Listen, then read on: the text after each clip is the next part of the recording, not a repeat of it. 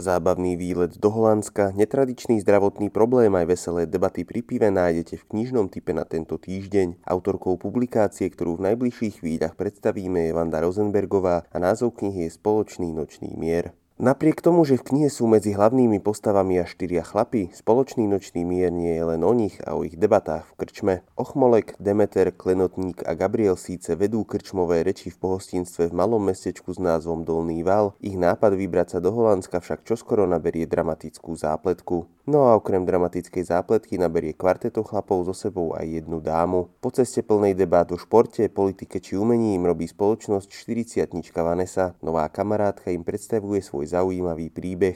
Vanessa trpí netradičným hedinným syndrómom, ktorý ju obmedzuje napríklad v tom, že musí od ľudí pravidelne prijímať dotyky. To prináša vtipné príhody a baví, ale do veľkej miery aj otravuje jej okolie knihe Spoločný nočný mier dominuje humor, ale aj napätie a rozplietanie a splietanie komplikovaných mužsko-ženských vzťahov. Núdzanie je o prekvapenia a ak si knihu obstaráte, zaujme vás nielen jej dej, ale aj obálka, ktorú kreslila sama spisovateľka. Kniha Vandy Rosenbergovej s názvom Spoločný nočný mier je dostupná v knihkupectvách. Autorku budete počuť aj počas poslednej májovej soboty v rozhovore v rámci literárneho Majalesu na vlnách Trnavského rádia.